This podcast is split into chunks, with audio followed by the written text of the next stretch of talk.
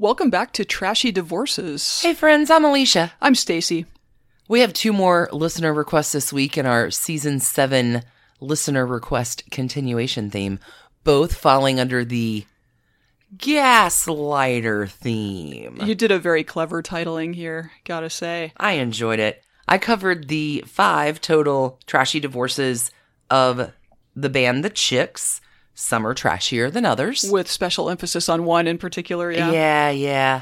And I covered the origin story of the term by covering the multiple trashy divorces of Ingrid Bergman, whose life was fascinating. Who I found out you had a little crush on today. Apparently I do. Didn't know that. Apparently I do. Hey, let's go ahead and give some shout-outs in the Magic Mirror. This week we had some new folks on Patreon join us who got to hear the story of Rebecca Harkness, mentioned in the new Taylor Swift album. I forgot to talk about that last week. Did a follow-up on Joan Fontaine this week, as well as our regular nightcap chat. Oh, an episode a year in the making. I finally released my Counting Crows Zodiac Sun Sign set list, which is great. That is actually available for you, along with, 30 other totally free episodes at bit.ly/trashcandyquarantine. Yeah, I noticed you wanted to get that one out to the whole public so that all of the Counting Crows superfans can superfan right along with you. I don't know how many there are, but that's a hell of a set list. Hey, the Trash Candy Quarantine link is linked in the show notes if you want to go there and find that. Yep. Magic Mirror, let's pull it out. Who's in it this week? Magic Mirror time. Thank you so much for joining us on Patreon. Tracy, Kimmy K., Sean B., and Corey B., and Marie H., Megan M., Aaron, Isabella S.F. Y'all rock. Thank you so much for supporting us. We also have 3 new super supporters over on patreon.com/trashydivorces this week. Thank you so much to Tabitha L., Maureen S., and Amanda P. Thanks, new patrons. Thanks, existing patrons. We love y'all. Y'all are the very best. Thanks for being part of Team Trash Candy. And to all of our returning listeners, thanks for coming back. Relax. Settle in. We got some good trash for you today. We're excited you're here. Stacey, you want to take me away for some trash candy? I mean, we'll always have Paris, but maybe we should go, go, go. Let's go, go, go.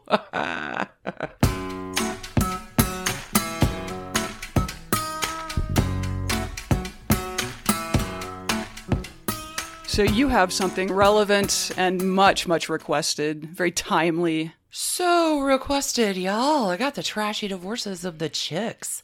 Marty, Emily, and Natalie all together. And y'all really like the Chicks. Everybody wants this story. Carrie A., Cohen J.B., Emily D., Michelle E.G., Rudy H., Kate H., Lindsay S., Megan L.G., Meredith S.B., Christy H.S., Sochi Q., Kimber V.N., Karen G., Riz M., Allison E. Heavily requested. And I get it. Marty, Emily, Natalie, badass gals, all 3 of them. They just had a new album come out this year, Gaslighter. Mm-hmm. Hence the name. Correct. Some parallels out there with the dissolution of Natalie's marriage that has happened during the writing of that album. There's so much twangy trash candy in this story. You ready to hitch your ride on my sin wagon? May as well. I love a good sin wagon. Dude, these girls aren't even the ones doing the sinning. So let's set the stage, so to speak. Marty and Emily, sisters. Marty's a Libra, born October the 12th. Her younger sister Emily comes along a few years later, August 16th. She's a Leo baby. Marty and Emily's parents are educators. They promote their girls and their artistic talents. Marty's playing violin by the age of 5. She teaches herself how to play fiddle by the age of 12. Wow. Marty's winning fiddle competitions as a teenager. Girl can play. She plays violin, viola, acoustic guitar, double bass, mandolin, mandocaster, and fiddle. She's so talented. Little sister Emily will start her violin prowess at the age of 4. She's teaching herself banjo by the age of 10. Emily plays banjo, dobro, guitar, lap steel, bass, mandolin, accordion, and sitar. There's not an instrument these two girls cannot play. Trombone. They could probably play that too. All right. So Emily and Marty are busking all their way through high school for their spending money. That's cool. They make some bands. They reshuffle some bands. In 1995, they are going to add Libra gal Natalie Maines as lead vocalist in their band called the Dixie Chicks, and music history is made. Formerly known as the Dixie Chicks, the Chicks have 5 studio albums with these 3 together in their current formation and a total of 13 Grammys. I gotta say, on a per album basis, that is a super good haul. Super talented musicians. The Dixie Chicks album comes out in 1998, self-titled. 1999, on the heels of that, comes Fly. 2002 comes Home. It's a little bit of controversy in 2003. I recall this. The Chicks will release their next studio album in 2006 called Taking the Long Way. This wins 5 Grammys. Yahtzee. 5 Grammys. Sweeps them all. Mm-hmm. 5 is, ironically, also the number of divorces between the 3 Chicks. They take a 14-year break this year. 2020 Gaslighter comes out. But in between Taking the Long Way and Gaslighter, we have some trashy divorces. So let's go ahead and get 2 of the 5 divorces out of the way. As we were kids, it was the 90s. First up, Marty. Marty marries a pharmaceutical rep named Ted Seidel in June of 1995.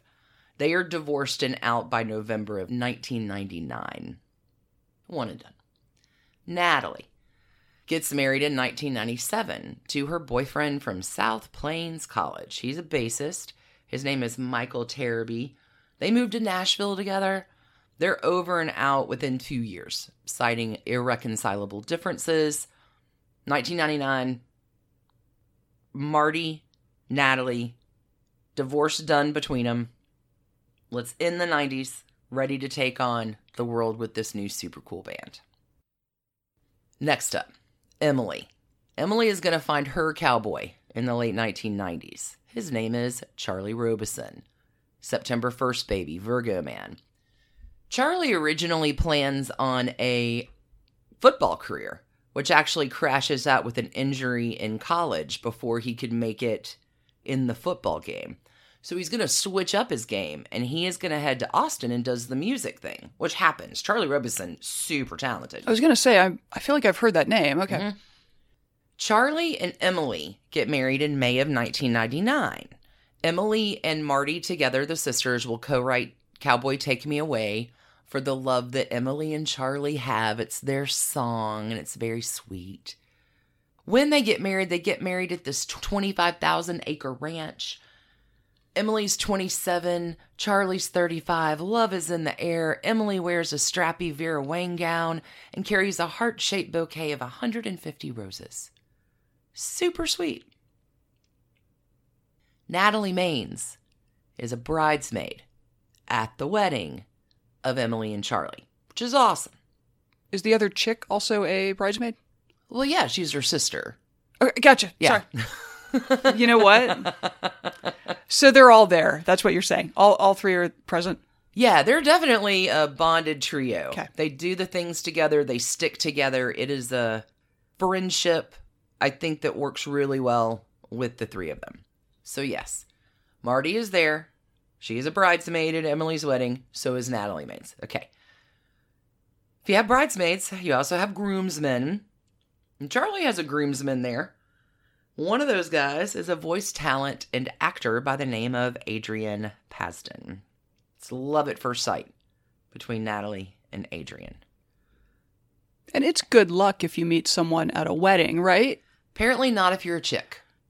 Okay, so hold on to that for a second. I just want to let you know that it might be dangerous to go to a wedding where one of the chicks or their family members are getting married. Okay, but Emily and Charlie do the damn thing. They're very happy, get married in 1999, happily married, 3 kids. First kid, 2002. They have a set of twins in 2005. But in 2008, after 9 years together, Emily and Charlie split, saying their marriage had become, quote, insupportable because of discord or conflict of personalities, unquote. Their divorce was finalized August of 2008, but it really isn't terribly trashy from what I can find. Charlie Robison says, quote, it's not the fault of either one of us. We were just following our careers. That's pretty much why a lot of entertainment relationships don't work. Charlie goes on, in the source, since the split, they become friends again. They have dinner with their kids a few times a week. They take family vacations together. That's good. Super good. Yeah. Not even trashy. Happy to hear that. Charlie will let Emily, because he's writing a new album, he'll let Emily hear the songs that he's writing just because he doesn't want there to be any surprises. Like, we're going through a breakup, I want to play this for you. Right. Is it going to be weird if this goes on a record? Yeah. Right. Like, for the world Charlie to hear. Charlie Robison totally seems like an all right dude. Good musician. He's retired now. All right guy. Okay. Emily and Marty are going to do some work together in a side band that they have called Courtyard Hounds. This is the early 2010s. Natalie is kind of taking a hiatus. Emily, on the heels of the divorce, will meet her new beau. It's a fellow by the name of Martin Strayer. They have a child together. They will get married in 2013. Emily and Martin, happy, going strong, wishing all the best to them.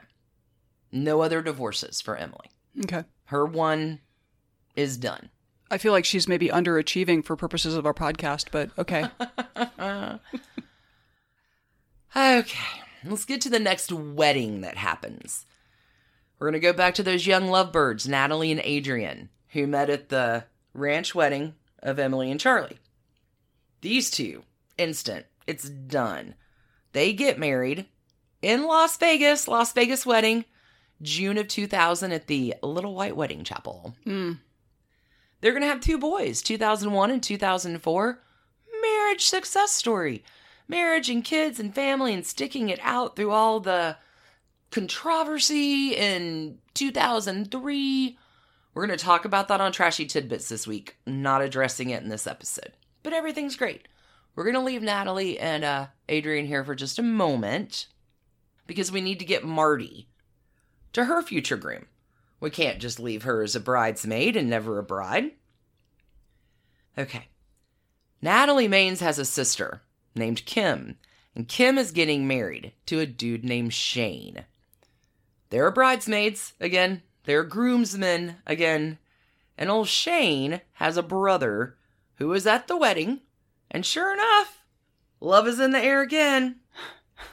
Marty is going to meet Northern Irishman Gareth Maguire, and it's fast. The song that the Chicks will write that pays homage to this relationship is called White Trash Wedding. It's a good song. Marty and Gareth are engaged June of 2001. They get married in August 2001. It is that fast. Yeah. Mm-hmm. The first ceremony, it's an evening ceremony in Hawaii. Natalie and Adrian have rented this private home for the event. Gareth is super Roman Catholic. But they can't get married in a church because Marty has that previous first divorce. So this Hawaiian ceremony, very quiet. Marty and Gareth are going to have a second ceremony across the pond, which is the party to end all other parties that have ever happened in Ireland, apparently. That seems like a high bar to... This party rages till like 5 a.m. And... it's awesome. Marty and Gareth, their wedding marriage party rages for a long time too. They'll have 3 daughters together. They do have some struggles with conception and will end up using IVF, in vitro fertilization. The chick song So Hard is written about that. Marriage goes great for a while till it doesn't. And the couple divorces in 2013. They are still raising their kids together. Marty has not remarried. She's doing her own thing in stride. Rock on, Marty. How many does that give us now? Ha, my next line. Okay, if you're keeping count, we have one more divorce to go. You're on it. I think that's 4. Okay. That's 4. Whoa, baby. This is the one. Natalie and Adrian have now been together 17 years. 2 kids. Been through it, thick and thin, through it all. Things are great. Now, before they got married in the Las Vegas wedding in 2000, they signed a prenup. Totally makes sense. That prenup stated that Natalie's money made from the Chicks is just that. Natalie's money. Does not cross, does not stream. That's the prenup. The couple will end up, because of his voice talent acting career, moving out to California. California is also a community property state. Yeah, it is. Mm-hmm. And in 2017, the not-so-happy couple anymore has filed for divorce, citing the ever-classic irreconcilable differences. Natalie files for main custody of the kids. There's a prenup. It should all go down pretty easy, right? He attacks the prenup, doesn't he? Totally. Adrian is like, yeah, about that prenup thing. Turns out I don't really think it's valid. And I would like a lot more money. Like $60,000 a month, which would be roughly like $16,000 per month for child support, as well as $44,000 a month in spousal support for me. Also, I'm impoverished. I'm in poverty. What? I have no money. What kind of lifestyle do you require $44,000 a month of money? I mean, $720,000 a year, essentially, with $60,000 a month. He also would like $350,000 for his attorney's fees. He would wither up and die if he had to live our lifestyle, wouldn't he? Yep. Adrian says Natalie is worth like $50 million, and she's the one who paid all the expenses and the mortgages. They've got 3 properties worth like a little less than $5 million.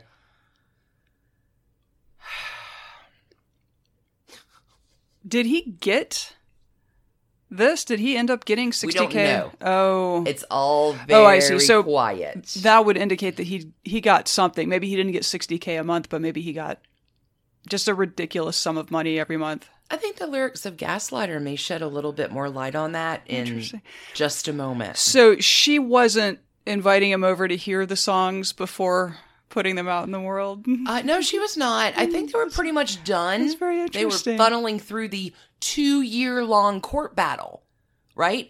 Because he wants $60,000 a month. He wants $350,000 for his attorney bills. He also says Natalie owes him $450,000 for retroactive financial support somehow. Okay, here's what's more fun. Adrian, she's the breadwinner, and I have sacrificed my career to take care of the kids. But it turns out if I look at his resume, he hasn't stopped acting through that time. So Adrian, again, goes to the judge, and then he's like, oh, my God, I'm in poverty. Well, Adrian didn't claim $400,000 of income that he made personally in 2018 into the divorce paperwork. Wow. Mm-hmm. So all of this is in court. That is not an oversight. $400,000 in income for years? Yeah, not an oversight. You don't... Okay, Natalie's 4,000 maybe, but yeah, 400. And then, that $500,000. I mean, oopsie. Understandably, Natalie's a little mad. She says this is a transparent attempt to secure an unfair litigation advantage. This is costing me just a lot of time and money. Yeah. You haven't even heard the best part. Well, it's already so good. So they file in 2017. God bless Natalie Maines. They file in 2017. Oh, I'm in poverty. Oh, I need all of these millions. And I have, lies. Lie, lie, lie, lie, lie, lie, lie. Okay. Then... allegedly. Adrian goes to the judge and he's like, hey, in that prenup, there's a confidentiality clause that you can't write about me or any of the things. And so the prenup that you're arguing is not valid. I need you to toss the prenup except this one line. He tries to halt Gaslighter from coming out in court because Is this why? Because the album did get delayed, right? Mm-hmm. Is this? Well, it got delayed because of COVID. Right. There was some COVID-y things that happened to delay it, but he goes to court like, nah, you can't. And so all of the chicks have been very tight-lipped. Like, you know, this album is a journey. It is not about anything in particular. Just random musings on how shitty people can be. Random musings on relationships and the journey of life. In October 2019, so 2 years, court, money, attorneys, God bless it all. They finally come to an agreement. The details of this agreement are undisclosed. It is sealed within the court. That's for the next album. Yeah. This is called 60K a month. It's not really about anything. I'll let you make your own estimation. Just spitballing some numbers. The final divorce happens December of 2019. No one's talking about the details. They're calling it a private family matter. Again, not available publicly how that prenup final money shakedown all settled down. However, if life imitates art, or art imitates life, let me share with you some fantastic, absolutely unrelated lyrics from the new album. Made up out of my own imagination lyrics. Not about anything. The Chicks' new album, Gaslighter. Natalie will go on Howard Stern and say, quote, as far as relationship songs go in our minds, the way we laid it out on the record, it kind of takes you through a journey, unquote. None of this is about my ex-husband. I'll let you decide. This is from the song Gaslighter. Give you all my money, you'll gladly walk away. 'Cause boy, you know exactly what you did on my boat. And boy, that's exactly why you ain't coming home. Now, I really want to know what Adrian did on the boat.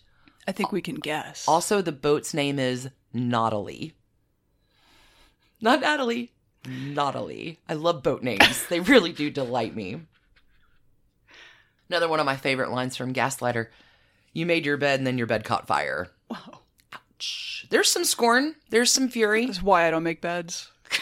One of my particular favorites, if we're going to continue on the Nautilus boat theme, it's from a song called Tights on My Boat.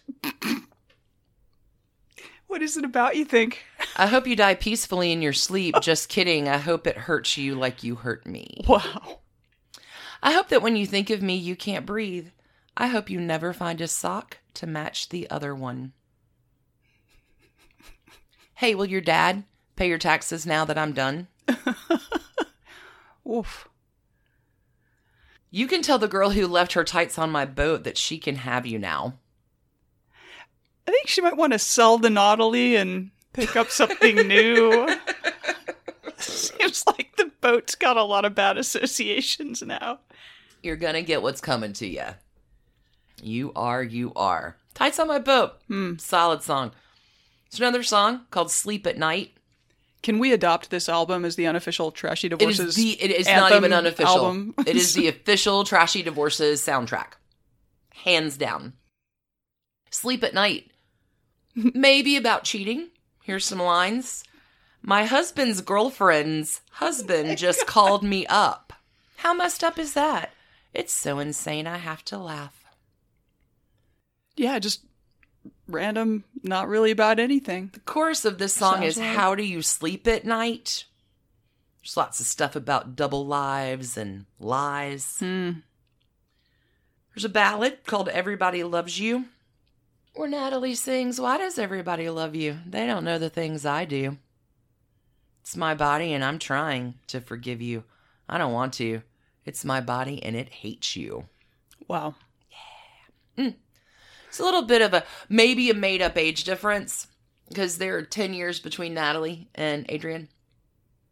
There's a song called My Best Friend's Weddings, which Natalie sings in 20 years, yeah, I'll still be younger than you.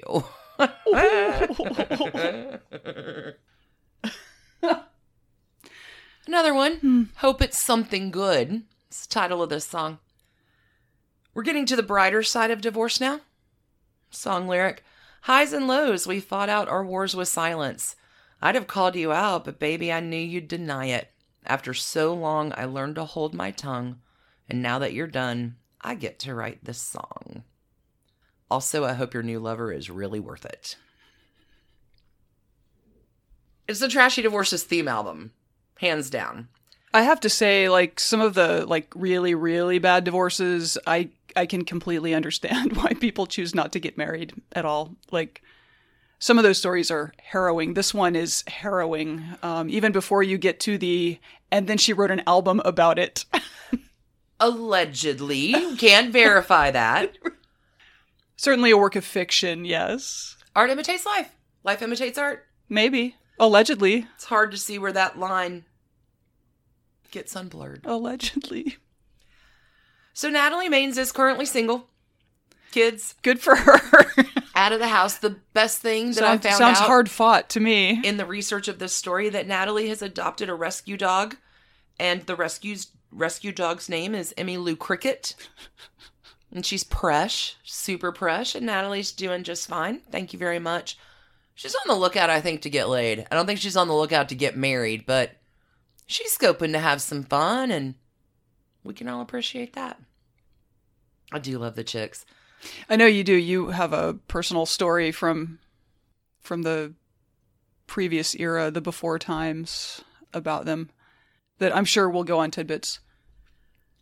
Thank you, Marty, Emily, and Natalie, for making incredible music that we can all identify with. Speaking your minds, being brave. 5 divorces total here. Again, not altogether too trashy, 4 of them, except for that one that's super trashy.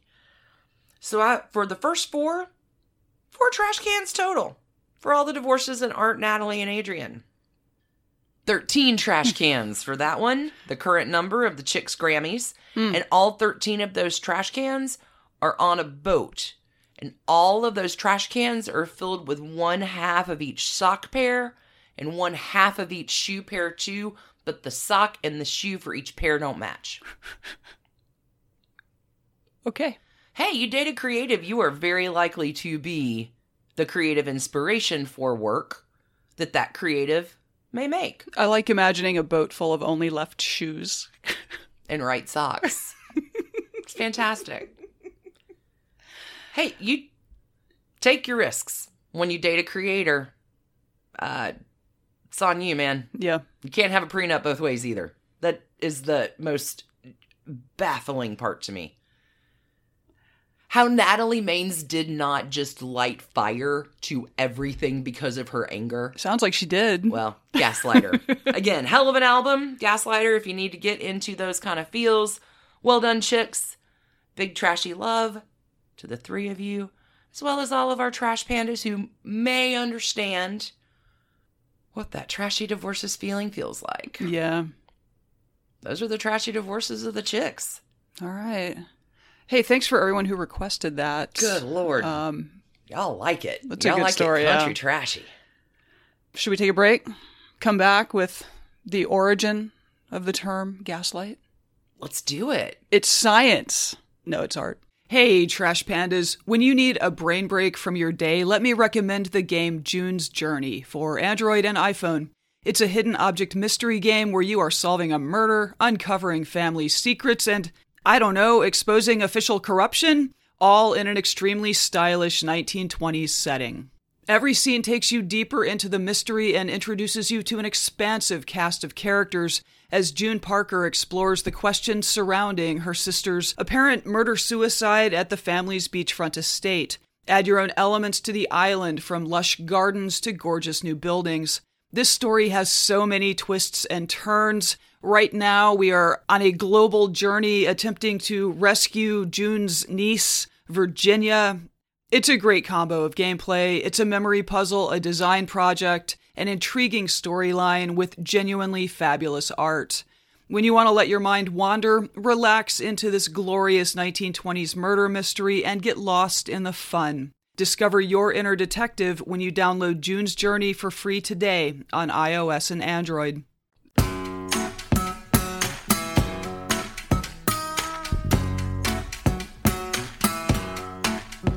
Oh, Stacey, you're bringing us the trashy divorces today of the very lovely Ingrid Bergman. I am doing that. She's so lovely. She was such a talented actress. Not a great mom. Oh, no. Well, let's get into it.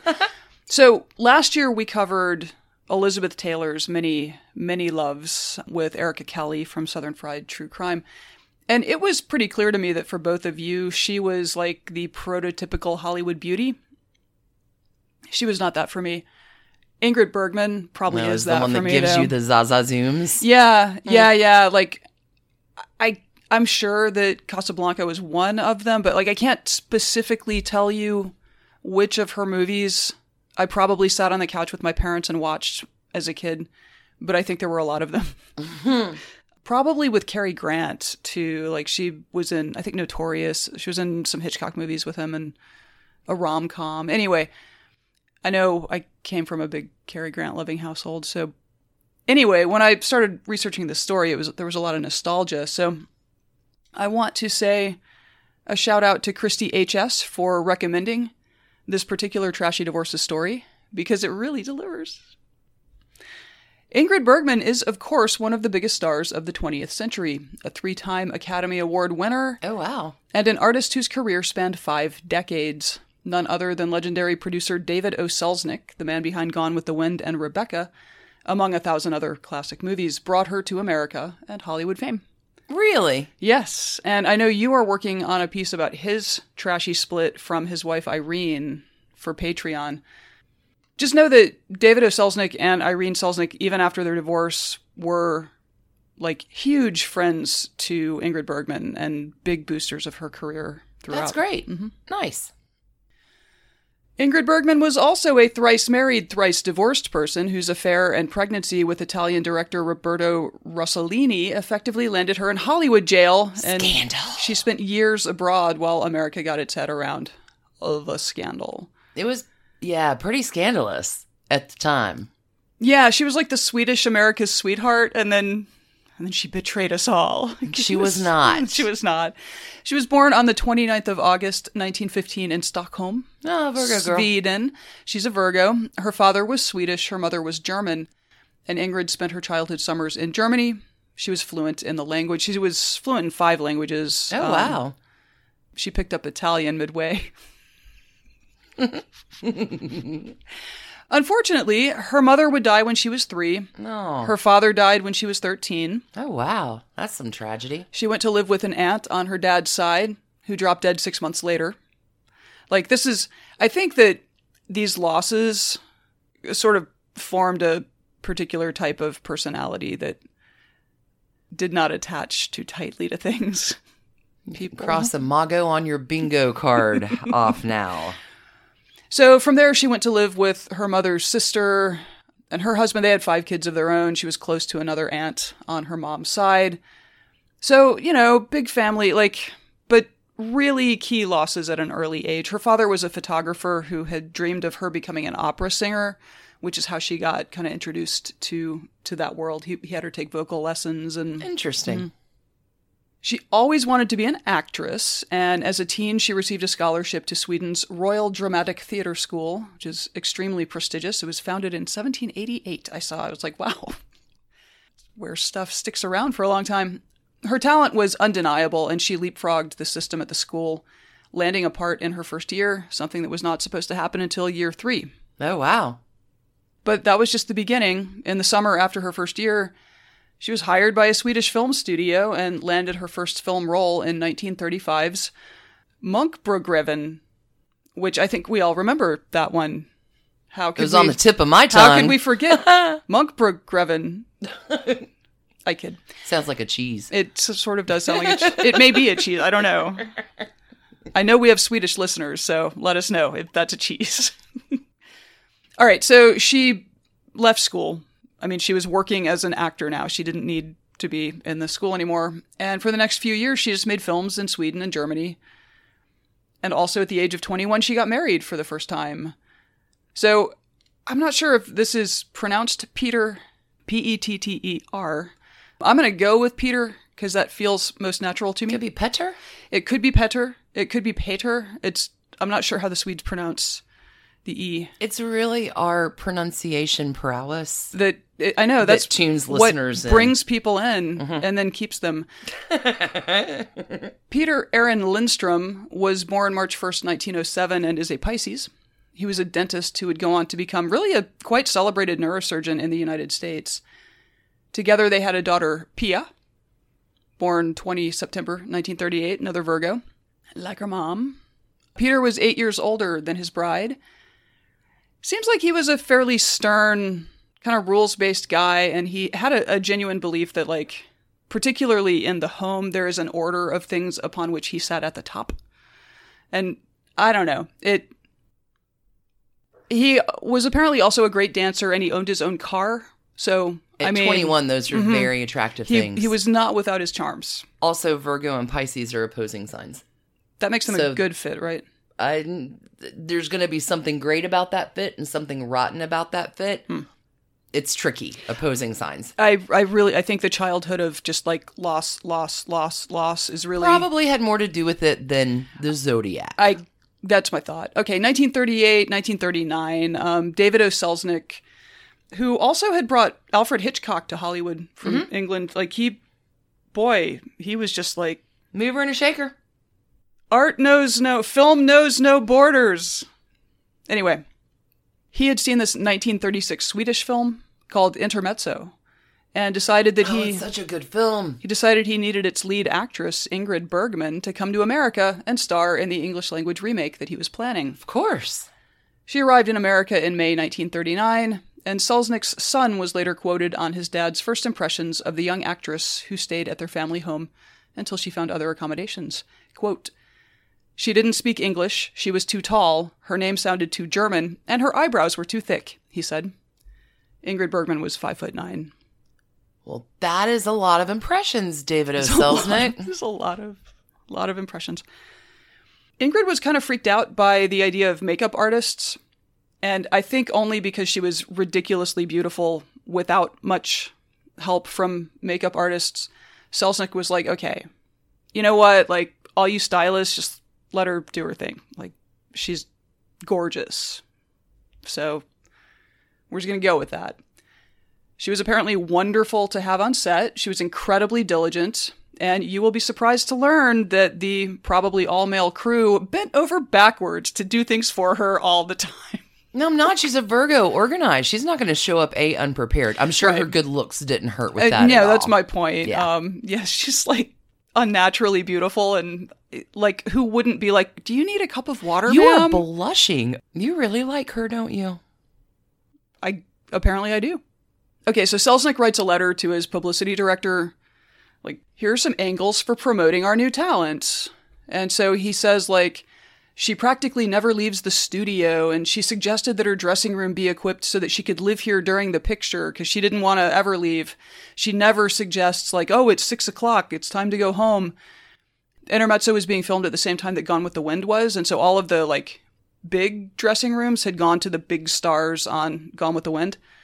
So she got, like, a smaller dressing room, but apparently she was ecstatic about, like, maybe the Swedish film set she'd worked on just hadn't really had much in the way of dressing rooms. Might not have been Hollywood, per se. Might not have been Hollywood.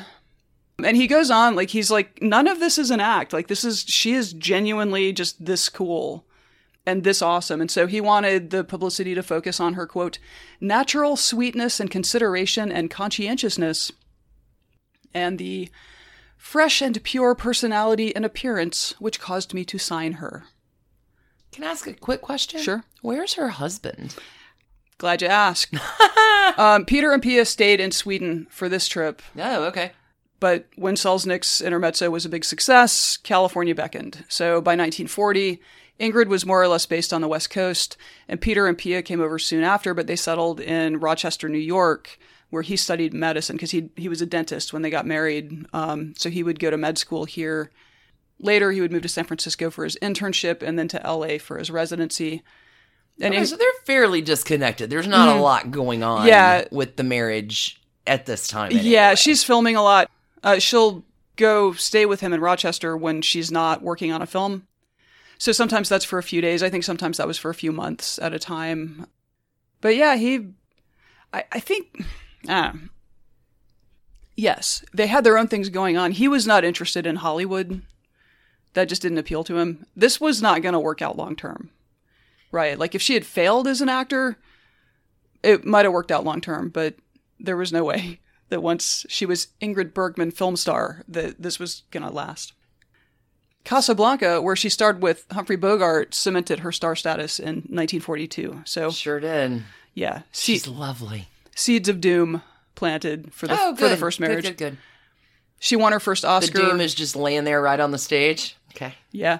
She won her first Oscar in this period as well for 1944's Gaslight. So good. Yeah, so... Charles Boyer?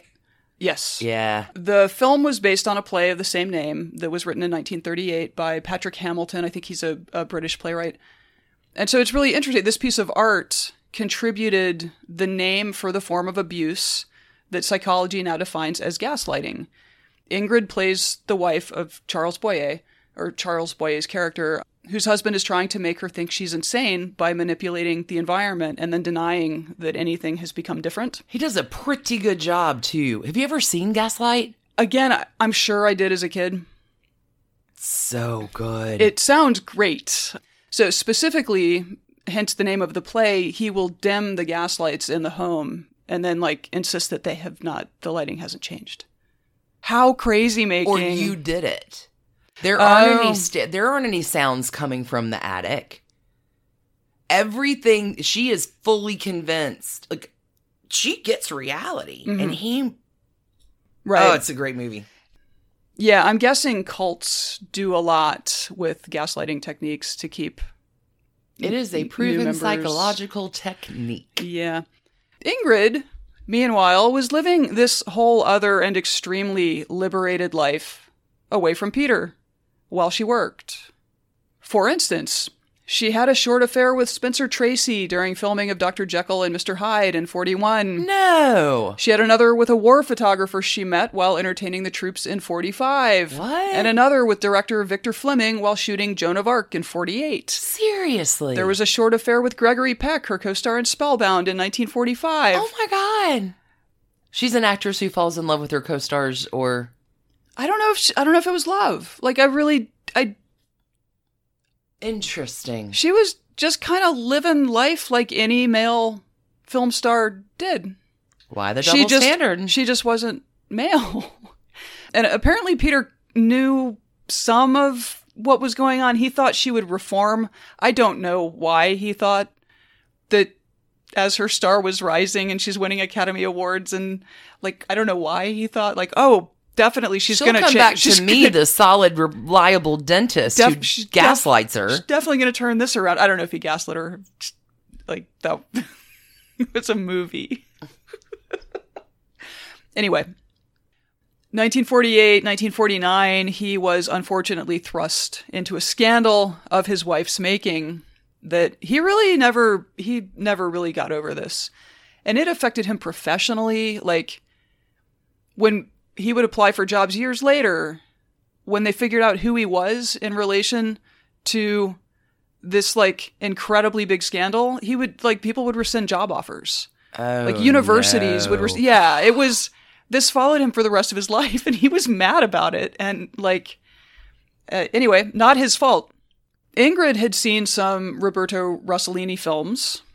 He's born May 8th, 1906, and is a Taurus. She loved them, and she wrote him a letter asking to make a film with him.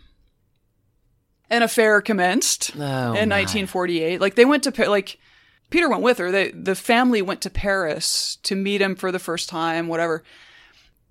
By August 1949, she had like all the way run off to Italy to be with her married lover. Oh, right. And Rossellini was married. He'd end up with an annulment down the road, but... Bury the lead on that one, Stacey. Well, just that they're both married. It's probably fine. Hooray. Yeah, even better, she would eventually become pregnant with Roberto's child. This was an outrage. The House Un-American Activities Committee condemned her. Senator Edwin Johnson of Colorado took to the Senate floor to denounce Ingrid's, quote, assault upon the institution of marriage, and called her, quote, one of the most powerful women on earth today. I regret to say, a powerful influence for evil. This is a full decade before Elizabeth Taylor got condemned by the church and had... all of that nonsense with, like, there's no new story under the sun. Yeah. You go, Ingrid. Ingrid begged Peter for a divorce and to be able to see Pia, but he refused. Like, he wouldn't let Pia go to Italy to be part of this, like improper, you may not go meet Roberto. Love commune. Yeah.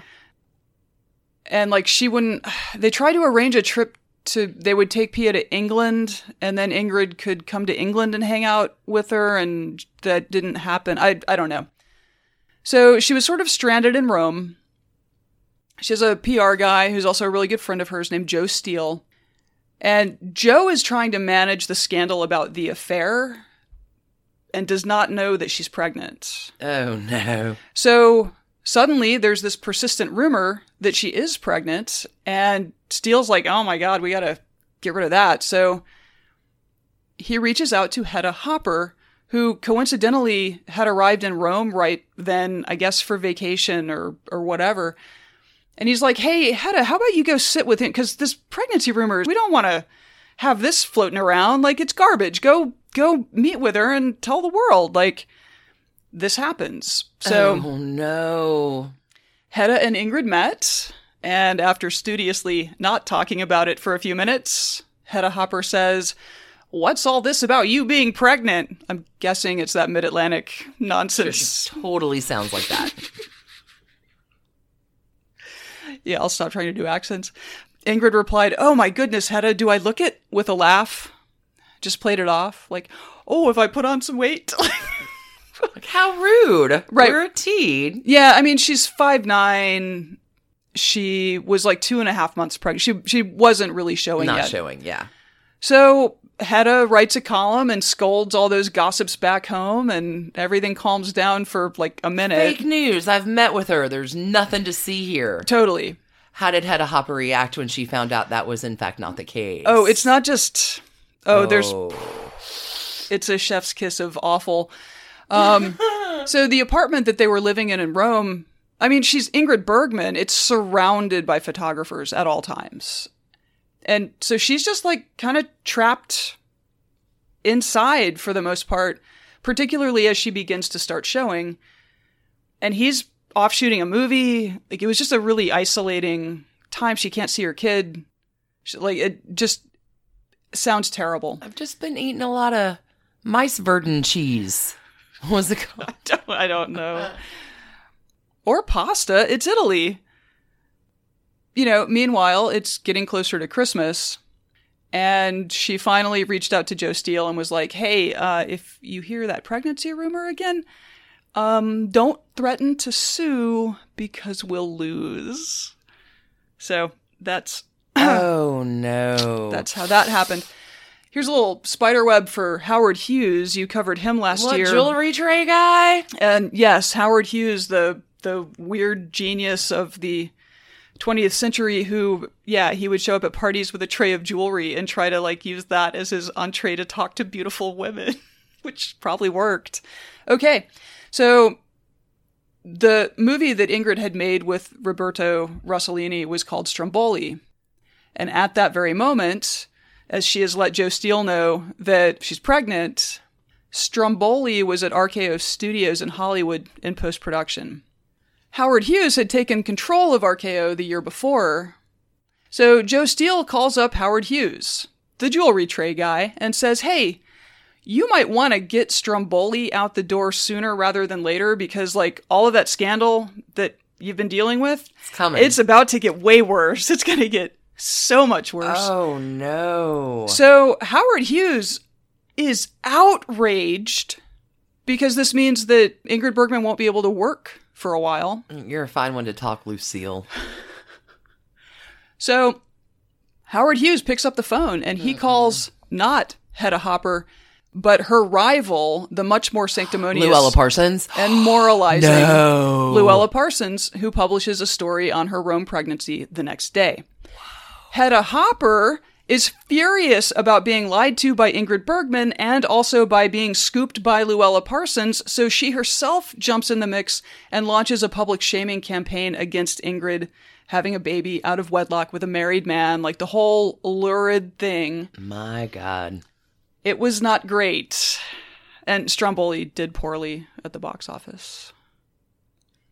Calzone was really good, though. Super successful. Okay.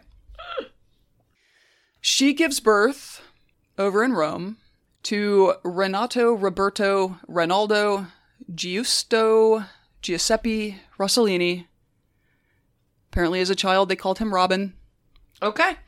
In February of 1950, and soon after, get your bingo cards ready, she was granted a Mexican divorce by proxy. Bingo. Because Peter wouldn't give her a divorce in the U.S. Oh. And then because of, I think, jurisdictional stuff, like I guess they were technically only divorced in Mexico, she also wed Roberto by proxy in Mexico. Mexican divorce, Mexican wedding? By proxy. Perfect. I mean, outstanding. We haven't seen proxy since Tudor times. We haven't. Great. Yeah, I think that's her first appearance here in the modern era. This was according to a 1959 New York Times story on their later custody fight. Spoilers. So the day of that wedding, where two people in Mexico got married on their behalf as their proxies. What does that classified ad look like? You gotta wonder. So yeah, the day of that wedding, they planned to exchange vows in a church in Rome, like they were going to do it at the same time, noting the time difference. But it turns out that Roberto's kind of a dickbag, so he was really, really, really late, and by the time he did show up, the church had closed for the night. Oh, no. But also, he was sort of an adventurous and dashing man, and so he found another church that was still open, and they went and did it anyway. Like, well, of course he did. Yeah, like, I think that little anecdote is very much what happened in their relationship. Like, he would ruin what they'd planned, but then come up with some fun thing to make up for it. And anyway, Ingrid would not see her daughter Pia again until she turned 18 and came to Rome to visit her against her father's wishes. Oh, my God. Yeah. Yeah, Pia was apparently quite affected by her mother's abandonment and by her father's anger. Peter would later tell a Bergman biographer that he regretted that he had not told the world about the real Ingrid Bergman, the hard-drinking, chain-smoking, promiscuous woman who had no interest in her own children and only lived to act. Wow. Yeah. So Peter died in 2000 at the age of 93, having had a long career as a pioneering brain surgeon and with a 45-year-long marriage to his second wife. That's nice. With whom he had 4 more children, yeah. Oh, that's great. And he died mad about it? He died mad about it. Wow, he after 45 years with a nice lady and 4 kids. 4 other kids, yeah. You shouldn't, you should try some therapy with this Chicks album. Well, and he outlived her by 18 years. Unbelievable. Like, I can't believe he died mad about it. He died mad about it. Listen to Gaslighter, dude. Maybe he didn't. I mean, he clearly was still saying mean things about his ex. Having some unprocessed feelings later. Yeah. And again, I mean, if you have job offers rescinded because we don't want to be... It's kind of shitty. I don't want this institution associated with your scandal when it was your wife. Like, you didn't do anything. You were raising your kid. Just going to dental school. Becoming raising a kid. Brain surgeon. Wow. All right. So Pia worked as a broadcaster at WNBC in New York, won a bunch of awards during her career. I think she was a film critic. Oh, that's great. And she's retired now and living in Manhattan. So it seems like part of the issue that made the affair with Rossellini intolerable to Americans was exactly that, like, natural and wholesome image that David O. Selznick had first seized on. She had played Joan of Arc the year before the scandal broke. She had played a nun in The Bells of St. Mary or something. Mm-hmm. Like, she had this very wholesome image. Yeah. And suddenly, you know, worth noting. It was not quite that. Yeah. Worth noting, too, that America was on the leading edge of that dullest and most conformist of decades, the 1950s. So over the next few years, she appeared in several of Roberto's films. I think Journey to Italy is really the only one that anyone cares about. She also gave birth to twin daughters, Isotta and Isabella Rossellini, although I think Isotta goes by Ingrid today. Interesting. In 1952. Despite the intensity at the beginning of their relationship, they were a terrible fit. There were money problems. He was a workaholic, a chauvinist, and a womanizer who chose not to be interested in his wife's interior life at all. Roberto wanted her to stay home, and with no work, she started drinking more heavily than she... How will I drink, smoke, and fuck? Come on. Right. Have you met me? So they just kind of were miserable together, I think. He was always, like, sneaking out to go have affairs and staying at the studio, cutting his movie until late, and then whatever. It was bad. So in 56 or 57, Roberto had an affair with a woman that he would go on to marry, and so they split up. Apparently they stayed really good friends. Oh, okay. Like, I don't think Ingrid Bergman was a grudge holder. Not like Peter. No. No. They would have kind of a bitter custody fight over Robin and the two girls.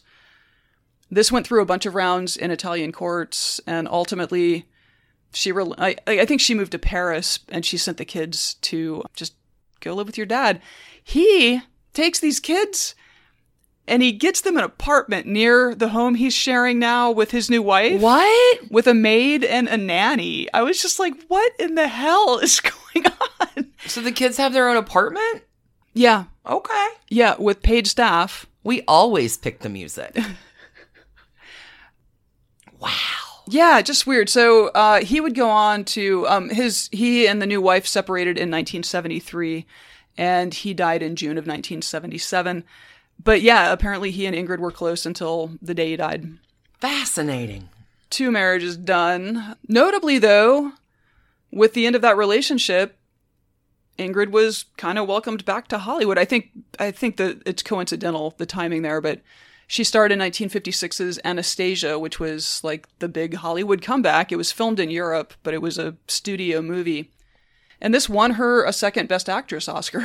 So this kind of wrapped up her time in the wilderness.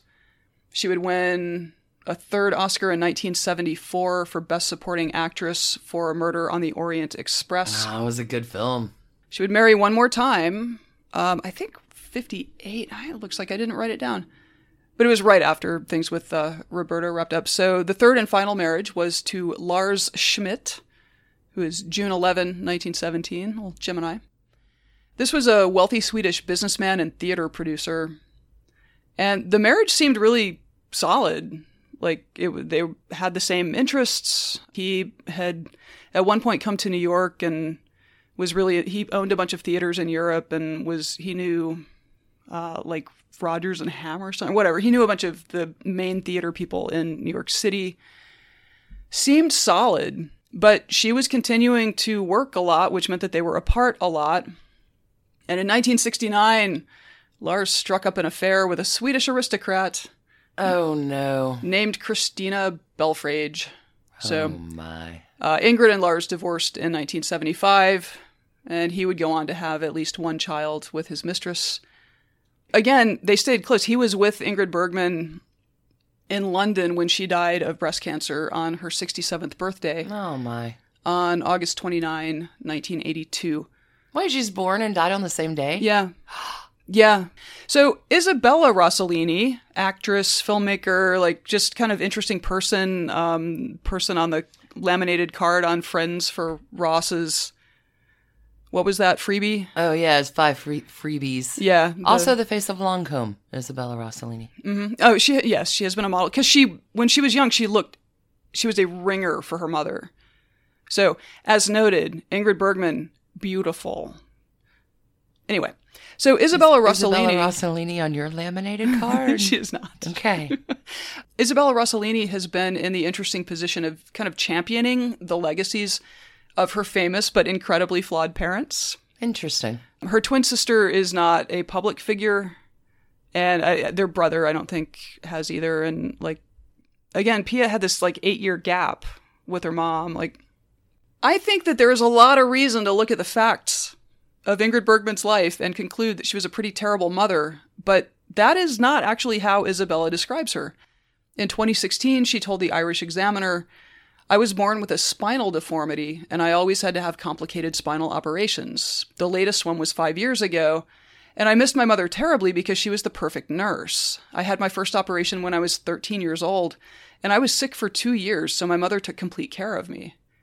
So it's like all of her kids, actually, there's a documentary out there, and all of her kids seem to hold her in really high regard in spite of, like, I guess she was, like, super great to hang out with when they could hang out with her. Ingrid Bergman, the coolest chick in the world. Yeah. So in the entertainment world, like, her face is as well known as literally any other. In 2015, the Cannes Film Festival, she served as president of the jury for the 1973 Cannes Film Festival, celebrated her 100th birthday by using her image as its poster for that year. They also screened the documentary called Ingrid Bergman in Her Own Words, using archival material that she had collected over her life and, as she neared death, had organized with the help of the kids. Oh, that's fantastic. So, trashy? Yes. Although, again, it really just sounds like she was basically living the standard male lifestyle of a Hollywood star from any era. Like, pick an era. I'm going to give this one 7 years of trash cans for the length of time that Ingrid Bergman was basically in exile for the crime of going and getting herself some, so... Ingrid Bergman. What a story. That was awesome. Fascinating life. I don't understand a custody fight that ends with you winning and then renting an apartment for your kids to live in. That's so strange to me. This is a week full of oddities on Trashy Divorces. Lots going on. Y'all, thanks everybody for tuning in. Hope you enjoyed those stories. Definitely. As much as we enjoyed telling them to you. Thanks for hanging out with us for an hour. Yeah. Y'all rock. If you need more trash candy in the meantime, you can check us out on patreon.com/trashydivorces, or you can check out a bunch of stuff we've pulled from behind the paywall over there by going to bit.ly/trashcandyquarantine. I really defeated the short link concept with that one. Anyway, I think that is it for us this week. Yeah, until we talk to you again. Keep it trashy. Keep the paws clean. Oh, so clean. Scrub it up. And we'll see you next week. Clean hands, trashy hearts, friends. Bye. Bye. And thanks to you for listening. Trashy Divorces is a Hemlock Creatives production, created and produced right here in Atlanta, Georgia by us, Stacy and Alicia, with a little research and writing help from the brilliant Melissa O. Our art is by Sydney V. Smith. That's Sydney V. Smith at carbonmade.com. And our music is used with permission of Ratsy.